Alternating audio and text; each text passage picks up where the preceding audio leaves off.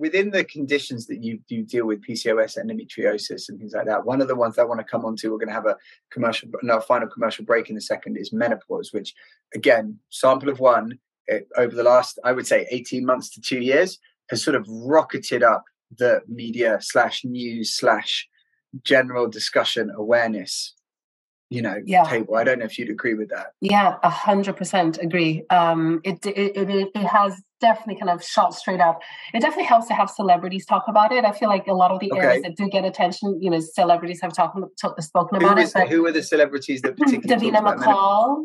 Davina mccall okay yeah, that's a big so one. Was, if you get yeah. davina that's a big one yeah so she was very outspoken about menopause and i got i think you know created really a really kind of great movement um, behind it holland and barrett actually did a, has been doing a lot in menopause so um, they have two they had two campaigns one in 2018 called menopause um, and then they just launched one this year around um, pause and listen mm-hmm. uh, you know and they've trained something like 4000 staff uh, to talk about the menopause so people can wow. come to uh, to holland and barrett and get health and wellness um, advice and tips for you know when when they're struggling with perimenopause and menopause symptoms.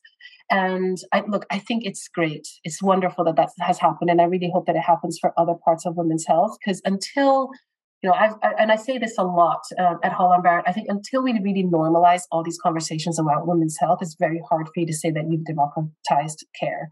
And to your point, like you know, I, I talk a lot about how we need to bring her health on the high street because that's that's when you really democratize health right? Like people can yeah. access it anywhere. Like they can access it when they walk into a retail store. It's like you're making it as accessible as possible. And over time it'd be great to drop the her is just health yeah. on the high street right? So yeah it's like the, if you're a woman these are the services. If you're a man these are the yeah. services. Yeah. And it's just easy to access. You you get educated you you tap in. And i'm sure that's kind of you know where where your your product is headed is really kind of making that um, knowledge as as as easy for somebody to connect with so that they can actually come out of the ill health and really be more in the well-being